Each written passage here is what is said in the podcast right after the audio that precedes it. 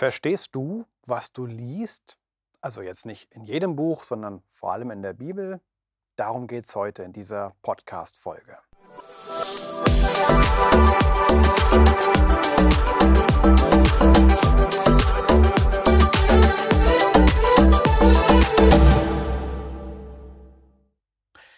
Verstehst du, was du liest?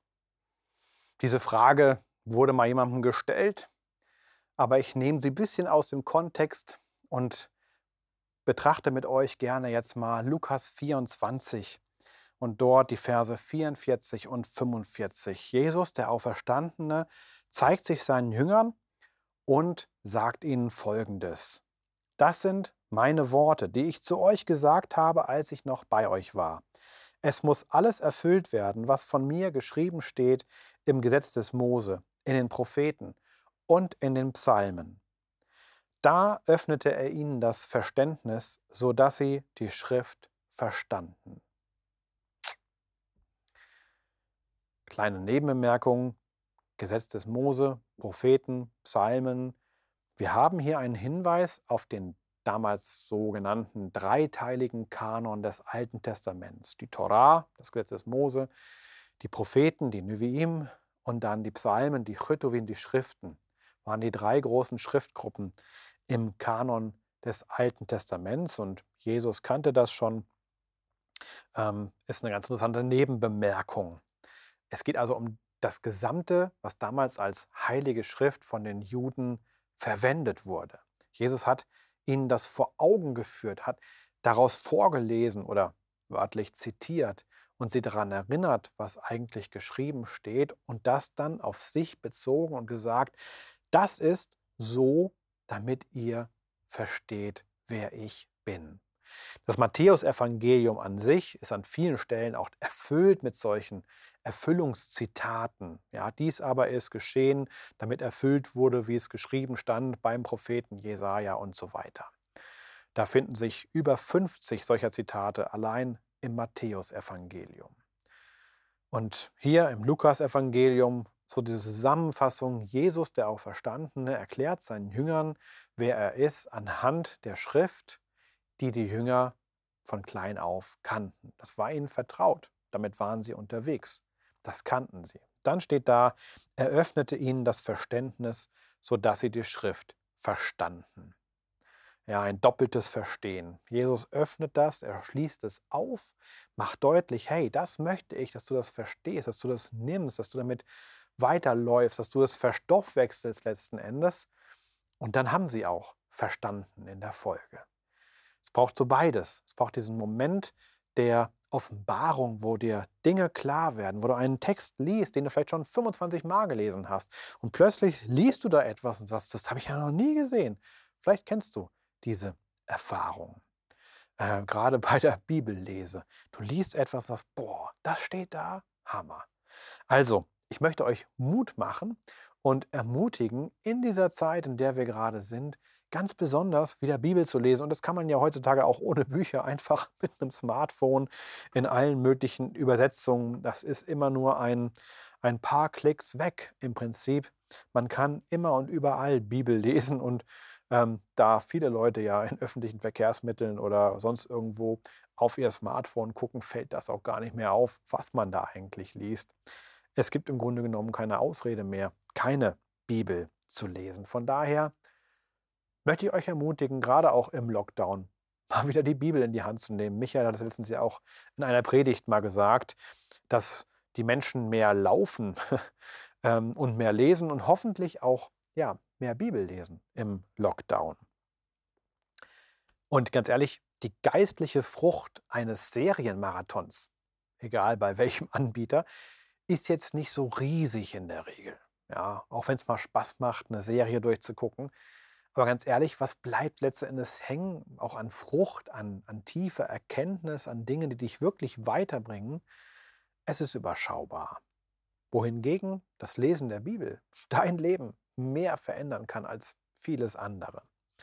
Und du kannst auch heutzutage ja auch die App U-Version dir runterladen und dann mit Freunden zusammen den gleichen Leseplan lesen und dann euch auch darüber austauschen. Auch eine spannende Möglichkeit, miteinander das Wort Gottes zu lesen. Wie macht man das? Ich habe euch fünf Punkte mitgebracht, die ganz einfach sind. Am Anfang steht, bete. Ja, bitte Gott, dass er zu dir spricht. Das ist wirklich hilfreich, weil es zeigt, okay, ich bin jetzt nicht nur dabei, irgendwie in einem alten, verstaubten Buch zu lesen, sondern ich lese das im Beisein des Autors, sage ich mal so. Ja, Gott selbst hat bei der Verfassung der Schrift mitgewirkt, wie auch immer wir uns das vorstellen. Und er kann es uns auch am besten erklären, so wie Jesus seinen Jüngern erklärt hat, was da eigentlich steht über ihn. Zweitens, lies die Bibel. Klar, dieser Prozesspunkt kann nicht übersprungen werden, der gehört dazu. Egal wie viel es ist, was du liest, geht auch nicht darum, jetzt irgendwelche Medaillen zu kriegen, ähm, aber dass du einfach auch dir die Zeit nimmst, diese Texte dann mal zu lesen und da auch dran zu bleiben. Drittens sage ich, bete wieder. Warum das denn? Eben haben wir schon gebetet. Nein, du betest und dankst. Du dankst dafür, was du verstanden hast. Hoffentlich. Hast du was verstanden und du hast gemerkt, wow, ja, das ist gut. Vielleicht kennst du das auch schon. Ja, wenn du schon ein bisschen länger dabei bist, dann kennst du ja viele Dinge auch schon. Man kann auch danken für Erkenntnisse, die man, die man auffrischt, wo man merkt, okay, das ist gut für mich, das tut meinem Herzen, meiner Seele gut. Dafür kann man auf jeden Fall danken. Was sind die nächsten beiden Punkte, die ich noch in meiner Liste habe? Naja, zum einen, schreib auf, was dich angesprochen hat. Haltet es fest. Ja, so eine Art kleines geistliches Tagebuch führen, wo du reinschreibst, schreibst heute Psalm 53 gelesen. Ja, dabei ist mir Folgendes deutlich geworden. So. Und es ist spannend, mal nach einiger Zeit darin rumzublättern und zu sehen, ah, stimmt, ja, genau. Und wenn du das irgendwie noch digital machst oder so, dann kannst du natürlich auch mal ne, mit Suchfunktion gucken, ja, Psalm 53.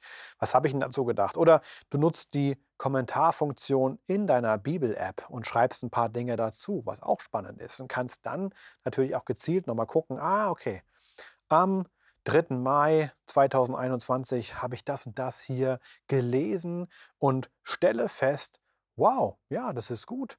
Ähm, äh, und das sehe ich heute immer noch so. Oder du sagst, ja, und jetzt habe ich es nochmal gelesen und mir ist noch Folgendes dazu eingefallen, noch etwas mehr.